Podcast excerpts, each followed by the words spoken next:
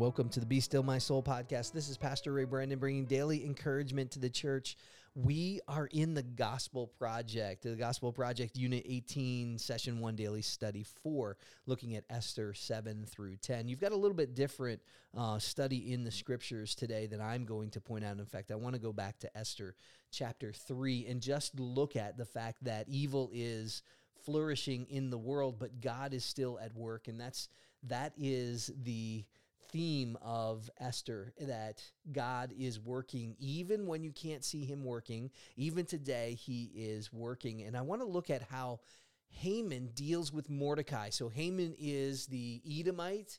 Um, the Edomites in the Old Testament are a group of people that are wicked as as a group. They're dealt with as a group as wicked. However, what we do see in um, in the Old Testament is that not all of the Edomites are wicked. Job, who was an Edomite, who writes the book of Job, is not a wicked man. So here's a principle that we see in, in the scriptures is that people are responsible before God not based on their ethnicity, not based on their genealogy, but rather their standing before God. What are you going to do with God Himself? Um, what are you going to do with the claims of Scripture? How are you going to respond and live in relationship with God as you, a person, as an individual before God? And you may have genealogical connections. Um, you may have a certain pedigree. You may be of a certain status or class. You might be of a certain race or language grouping. You might live in a certain place. All of that does not matter before God, but rather who is the person of Jesus Christ. That matters. That matters before God. But we will see how we will see how um, how wickedness, how evil deals with people. We see this in in chapter three, and we see some emotion. Um, and it is uh, um, let, let's just note that there's a wonderful book called untangling emotions. And um, just a sidelight i would encourage you there's a connect event coming up where you can read through this book and um, and talk about it. Because what we see in the opening chapters of uh, of chapter three in esther is we see that haman um, wicked haman the Agagite or the Edomite, the descendant of Esau, uh, we see that he is he is angry. Why is he angry? Because the king commanded that people bow down and pay homage to him. Haman was a very self-centered man, very self-righteous, desiring people laud and honor him. And Mordecai, because of this long-standing um, feud between Esau and Jacob, between the Israelites and the Edomites, he would not bow down to Haman, and that that angered Haman. And, and the Bible says that he didn't seek to lay hands on Mordecai. In other words, this went beyond just dealing with Mordecai.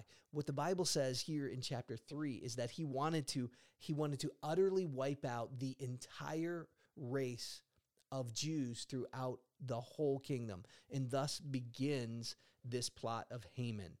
You see, the Bible deals with people as individuals, evil deals with people as groups. Right? The Bible deals with people as individuals, evil deals with people as groups. And so you see here that Haman's anger, his fury said, if if you're a Jew, you're going to pay. Um, if you're if you are a an Israelite, you're going to pay. How are you going to pay? You're going to pay with your life, and I'm going to utterly. It's genocide. I'm going to utterly wipe them out. Um, God has a principle in Scripture that He deals with us as individuals. We will stand before God um, for our lives. We will not stand before God be based on our ethnicity, based on the color of our skin. We will not be condemned based on the color of our skin or ethnicity. Um, we will be ba- we will be judged for our own actions, what we have done. And the Bible says that we are all sinners, that we are inherently sinful. Um, and that we have to deal with the sin um, that we have in us. We have to deal with the sin that we have committed against God. Um, the sin that we can identify. Evil says because you are a certain ethnicity, language group, geographic um, location, you are part of a class, a race, then then you are inherently bad, and that is not the case. We are fallen as humanity, as one, all of us. There is not one person that can stand before God. It is not the descriptors of humanity. In other words, whether you're Asian or Caucasian or black or you come from a, a, a, language group or all of those things do not matter, but rather we are sinful before God. All of us, we are condemned because of our sinfulness. And then we have to deal with our actions. None of our accidents, none of our accidents make us sinful.